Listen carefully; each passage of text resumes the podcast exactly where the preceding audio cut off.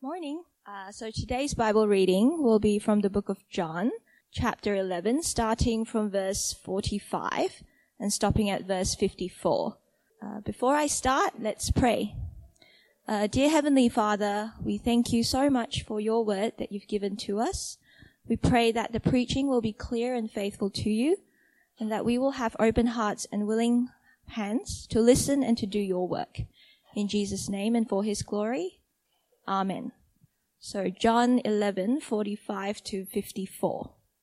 Therefore, many of the Jews who had come to visit Mary and had seen what Jesus did believed in him. But some of them went to the Pharisees and told them what Jesus had done. Then the chief priests and the Pharisees called a meeting of the Sanhedrin. What are we accomplishing? They asked.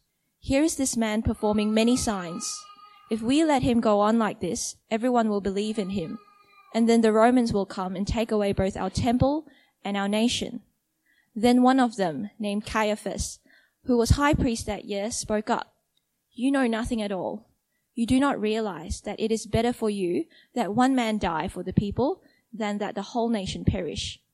He did not say this on his own, but as high priest that year, he prophesied that Jesus would die for the Jewish nation and not only for that nation, but also for the scattered children of God, to bring them together and make them one. So from that day on, they plotted to take his life. Therefore, Jesus no longer moved about publicly among the people of Judea. Instead, he withdrew to a region near the wilderness to, uh, to a village named Ephraim, where he stayed with his disciples. This is the word of the Lord. As uh, Alan has already uh, mentioned, uh, this is our last series, our last uh, talk in uh, John that we've looked at this uh, this year. It's been great, really, looking at John's Gospel together this year. I've really, really enjoyed it. We've looked at it needs to come closer. Is that better? Does that need to go up more, Sam? Is that better? Cool. Um, Yeah, it's been really great. We've spent the, well, all of this year really looking at the first 11 chapters of, of John's gospel. And the remaining nine chapters left is really the last week uh, of Jesus' life as we get into the, to the final Passover. And we'll look forward to continuing that at, at, at some point. Well, let me tell you about Julius Caesar. He was born in 100 uh, BC and he was instrumental in helping the Roman Republic uh, become the great Roman Empire. He was a military general, a politician, and was declared the dictator for life of the Roman Republic in February 44 BC. But this was short lived. Uh, he had many, many enemies, and one month after becoming dictator, uh, they, the enemies they conspired against him and they assassinated him. And while his enemies uh, celebrated in triumph of killing uh, Julius Caesar, uh, their triumph, well, was short-lived. Because Caesar's heir, Octavian, he avenged his death by beginning a civil war which lasted 10 or so years and the assassins, well, they lost.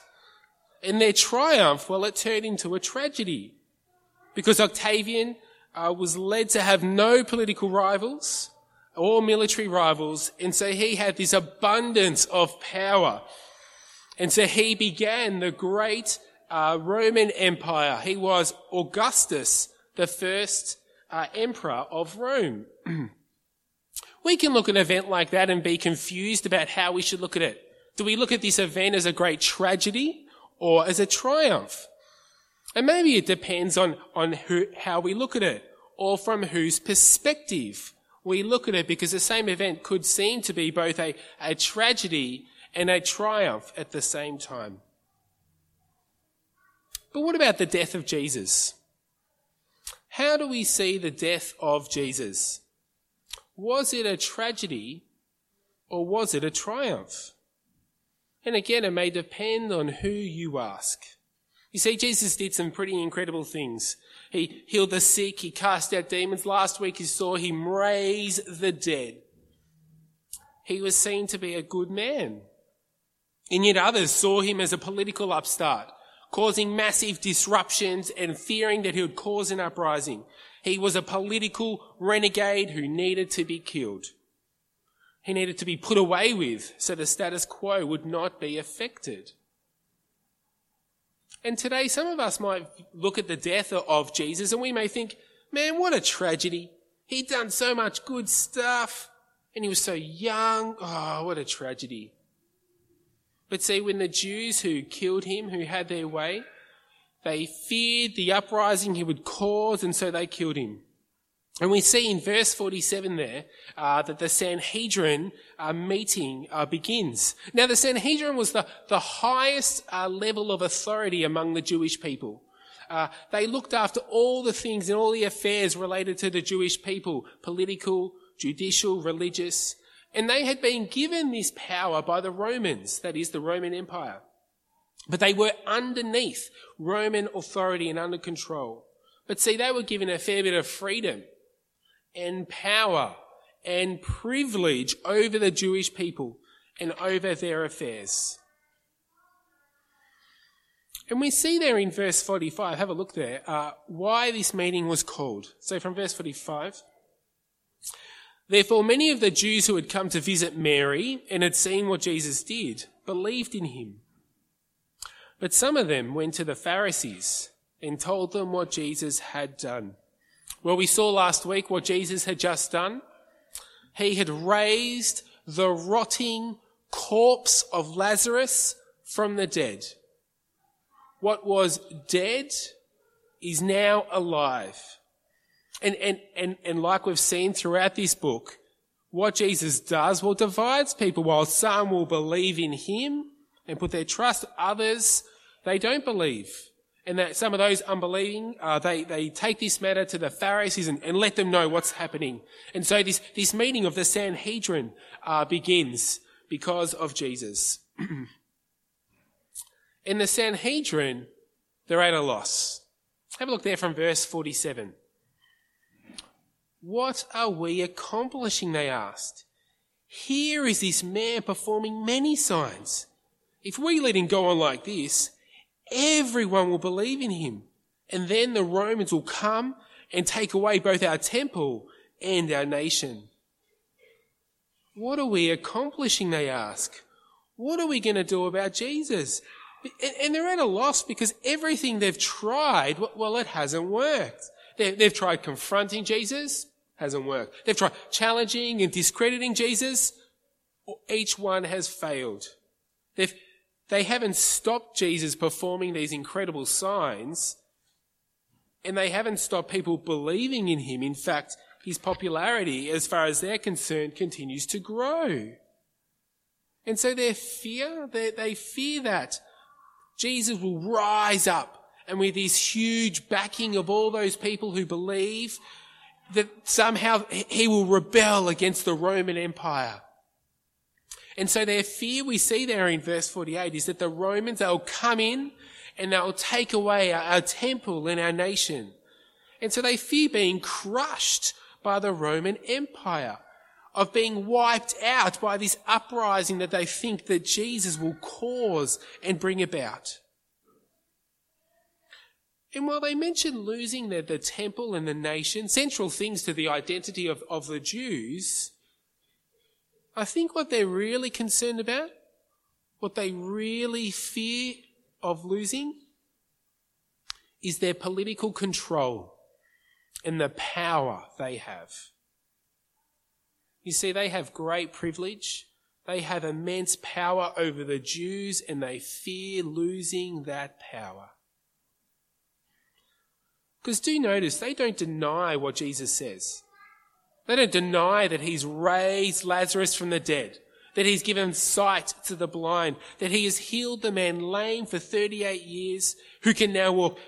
They don't deny these things because they can't deny these things. Too many people have seen these amazing things. They can't deny they've happened. And despite these undeniable things, it doesn't cause them to reassess and go, what's going on with Jesus? Let's investigate Jesus a bit further.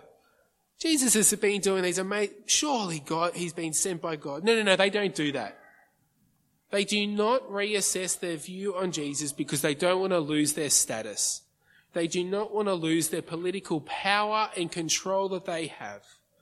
Because if they were to submit to Jesus, and acknowledge that he was the Messiah, the Son of God, well, they would have to forfeit their power and control to Jesus. And they don't want to do that. What are we accomplishing, they ask. well, Caiaphas, uh, leading the Sanhedrin, he steps up to the plate and he gives his wisdom. Have a look there from verse uh, 49. But one of them, Caiaphas, who was high priest that year, said to them, You know nothing at all, nor do you understand that it is better for you that one man should die for the people, not that the whole nation should perish. Caiaphas tells them, you know nothing at all. How, how naive you are. You know nothing politically. Let me tell you what needs to happen politically. Let me give you my wisdom, he says. Politically, this is what's good for the common good. It is better that one man die rather than the whole nation. Now, if you've watched any spy movie or assassin movie, you know the plot, right? So Jason Bourne, for instance, he was like the former CIA agent who knew too much information. And their fear is he's going to bring down Treadstone. And so because they can't bring him in and, and bring him back under their wing, they want to kill him. Because they say to kill this one man will protect the lot, the rest of them. Kill one guy, protect the rest. But see, it's not just fiction uh, where this takes place. I was told about this guy recently, Jimmy, Jimmy Hoffa. I'd never heard of him, but anyway, he disappeared in 1975. He was a, an American union leader uh, who was involved in organised crime. And when his body disappeared, well, they never found it. But they're certain that the mafia uh, have something to, to do with it. And we may never know uh, or uh, how he died or why, but it seems that the people who ordered his death felt it necessary to kill him, this one guy, to protect the rest of them. And so as Caiaphas gives his wisdom and explains that it's better that one man dies, that is that Jesus dies instead of the nation. And the thinking is, well, if Jesus is left untouched, well, the, the Roman Empire will, will come in and crush and destroy their nation because of this uprising they fear he will bring. And so killing Jesus, the, the one man, will prevent the Romans coming and destroying them all. And so that is what they seek to do, as we see from verse 53. From that day on, they made plans to put him to death. And if we see Jesus' death as a necessity, as a necessary kill to maintain order among the Jews, then what a tragedy. A man who had done so much good, died so young, could have done so much more. What a tragedy. But is that right? Is that right? What did Jesus say about his own death? Last week in, in chapter 11, we saw that he went back to Judea despite knowing that the Jews wanted to kill him, that they wanted to stone him to death. That doesn't stop him going back into Judea. Uh, and in chapter 10, the, the passage of the, of the good shepherd, we see that Jesus willingly lays down his life for the sheep. We see this language again and again, willingly lays down his life for the sheep. And in verse 17, one of these places, it says this. I lay down my life that I may take it up again. no one takes it from me, but I lay it down of my own accord. I have authority to lay it down, and I have authority to take it up again. No one can take his life from him. He himself willingly and knowingly lays down his life for his sheep, only to, to raise it up again. And again in chapter 12, uh, and I, when I am lifted up from the earth, will draw all people to myself. He said this to show what kind of death he was going to die. You see, Jesus knew that he was going to die. In fact, he even knew how he was going to die, being lifted up, raised up onto the cross. He was the Lamb of God who takes away the sins of the world, who willingly and knowingly gives his life for his sheep, for his people to save them. And so, while some may see his death as a tragedy, his death was anything but. His death was actually a triumph. Jesus' death was a triumph, and the first thing we'll see is it's actually part of God's plan. After Caiaphas gives his wisdom, uh, have a look there at verse uh, 51.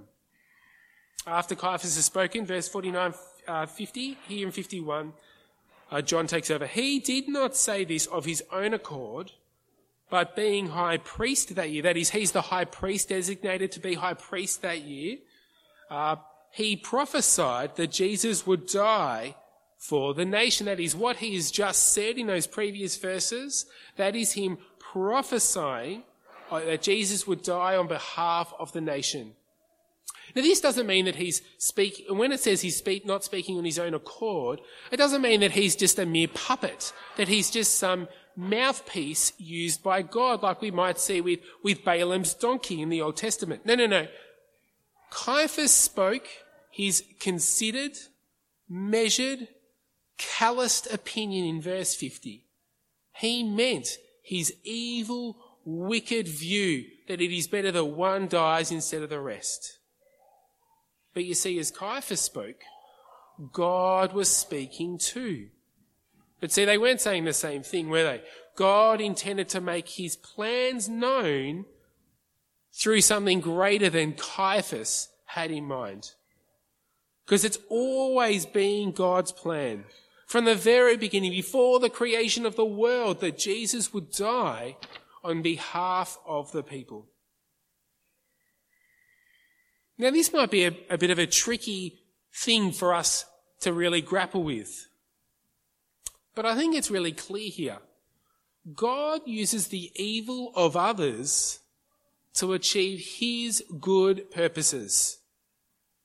Caiaphas and the Sanhedrin were wicked and evil in their plot and success in, in killing Jesus. They are guilty of their rejection of killing God's Messiah. And yet God used that wicked act to bring about his good purposes. We see it in the book of Acts as, as Peter gives his first Christian sermon in chapter 2, where the Apostle Peter says this. Be on the screen, yeah. This man was handed over to you by God's deliberate plan and foreknowledge. And you, with the help of wicked men, put him to death by nailing him to the cross. You see, they are responsible for their wickedness in killing Jesus. Like we are, of our rejection of Jesus. And yet it was God's deliberate plan. It didn't take God by surprise. He knew this would happen. And we see similar kind of examples of this back in the Genesis, the, the opening book of the Bible, where, where Joseph's brothers uh, wickedly try to kill him or then sell him off as a, as a slave. And yet God uses that wickedness to save God's people and, and the Egyptians. And so at the end, as they're in Egypt, uh, Joseph says to his brothers, you intended to harm me, but God intended it for good to accomplish what is now being done, the saving of many lives. Our God had a plan. He is sovereign. He's in control of all things, even the timing and cause of his own son's death. Nothing is done outside his control, and it, it is a great comfort to us to know this truth because we know the outcome.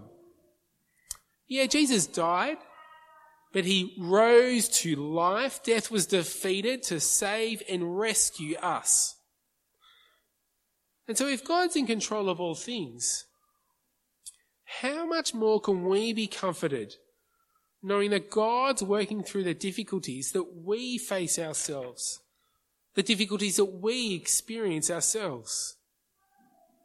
We may experience such great evil against us whether in our workplaces, from our own family, we may experience great injustice. We may see great injustices in the world around us by evil people, by, by corrupt governments. But let's trust God through this, like Jesus, knowing that God's got it covered. He knows all, He sees all, He's in control. That, that doesn't mean that we may not get hurt or, or pained or, or even die in the process of, of suffering in this way. See, we see Jesus' example there, don't we? In the Garden of Gethsemane, he, just before he's crucified, he's in pain, he's in anguish, knowing what's about to come before him. And, and Jesus dies.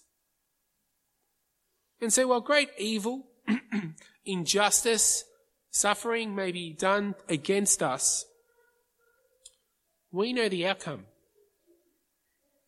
Jesus rose from the grave and will raise us up with him and will bring us into his eternal glory. God is in control of all things. Well, the second thing uh, we notice uh, that makes Jesus' death a triumph uh, is that Jesus dies so we won't. And a really uh, important theological concept we come up with here is this word that I, anyway, this phrase, I wasn't too sure if I should say this, but I'm going to say it. So let me uh, put your theology caps on. But I think this is a really important phrase that I uh, think is helpful for us. And the phrase is penal substitutionary atonement.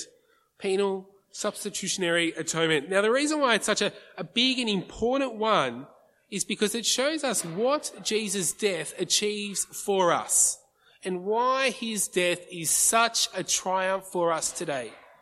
Penal substitutionary atonement. Now that first part, penal, that is, it refers to a penalty.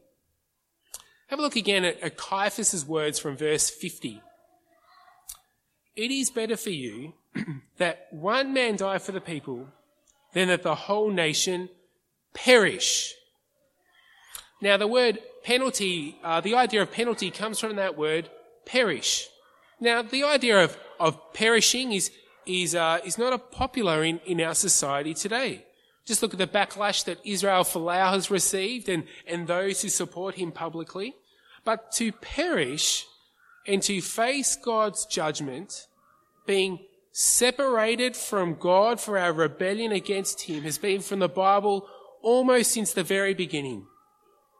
Back, back in Genesis chapter 3, when, when Adam and Eve decide to ignore and rebel God's good word, well, death entered the world. And they were penalized and judged and separated from God. And that continues today. People are judged and, and penalized as they rebel and reject the God who made them, who sustains them and gives them all things.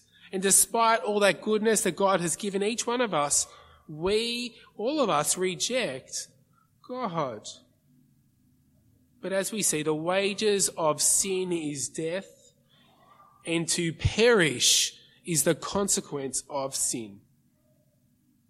We deserve that penalty to be perished for the way that we treat God.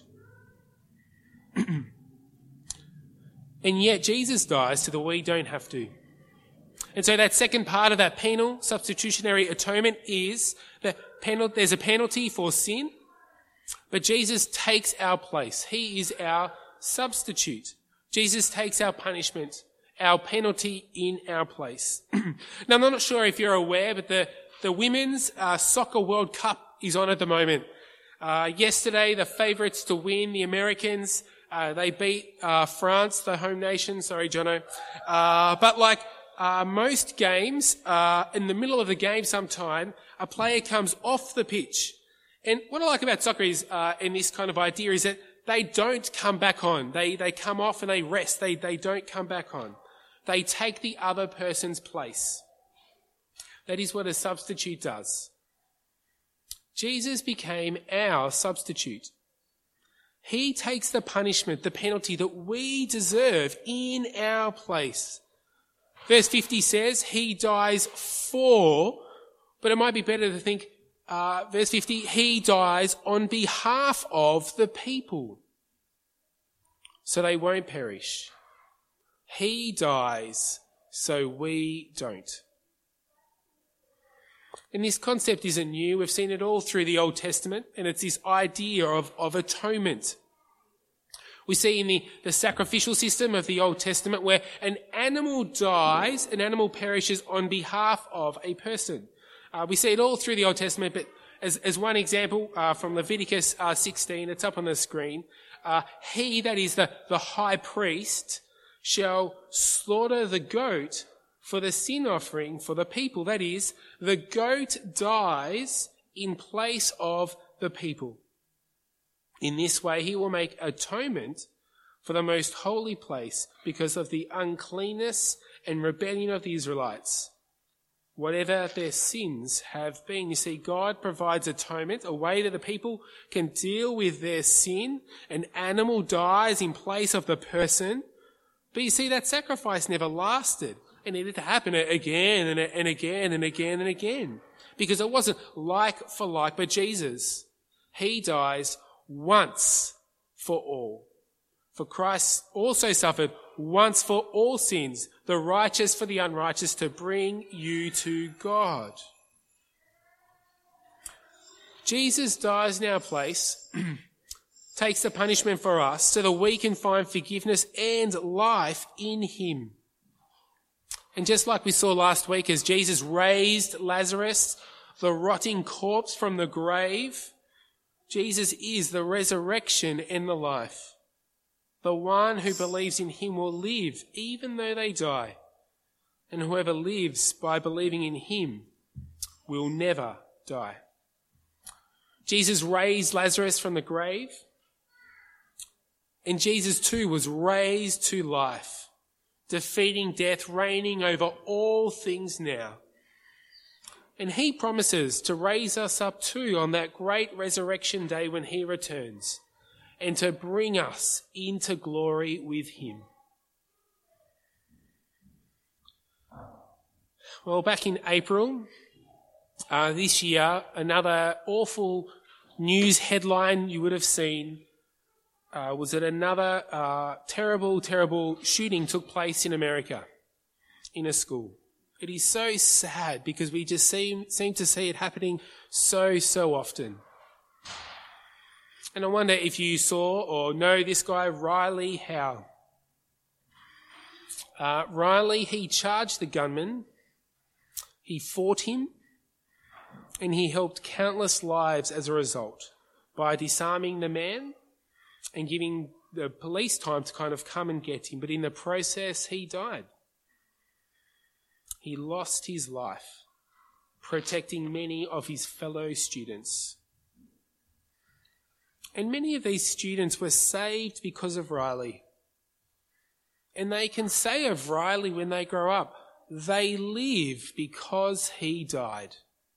That they can tell their grandchildren, we wouldn't be here today if it wasn't for Riley. If he hadn't died to save us. How do you see the death of Jesus? we can look at it humanly and think, well, what a tragedy, hey? He had so much to give. He was so young. He could have done so much more. What a tragedy. Or we can look at it from God's perspective.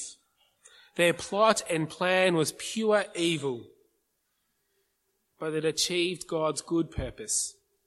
And He provided mercy and grace and eternal life to those who believe. You see, God doesn't want people to perish, but for people to be raised to life.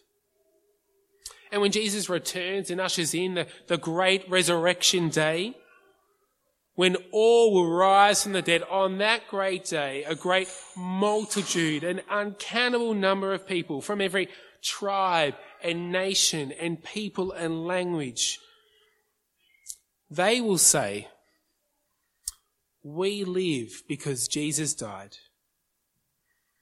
I wouldn't be here today if it wasn't for Jesus and he hadn't died for us. How do you see the death of Jesus? The way is open. The price has been paid. If only we would accept it in belief. Let's pray. Father God Almighty, we give you great thanks for the Lord Jesus. we thank you so much that he died so that we don't. He took our punishment. He took our place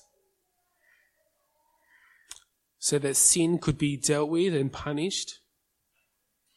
But he did that that we would not perish but live. Thank you for the confidence we have in that, knowing that Jesus died and rose to life and reigns in, in, in heaven in glory now.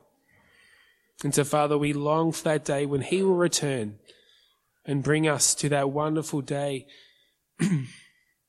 in glory where we can reign with Him too. Father, we do pray, though, as we wait for that day, you would so help us live in light of that day, regardless of, of the evil that we may experience, or the injustice, or the suffering, because we know the outcome. We thank you again for our risen Lord Jesus, in whose name we pray. Amen.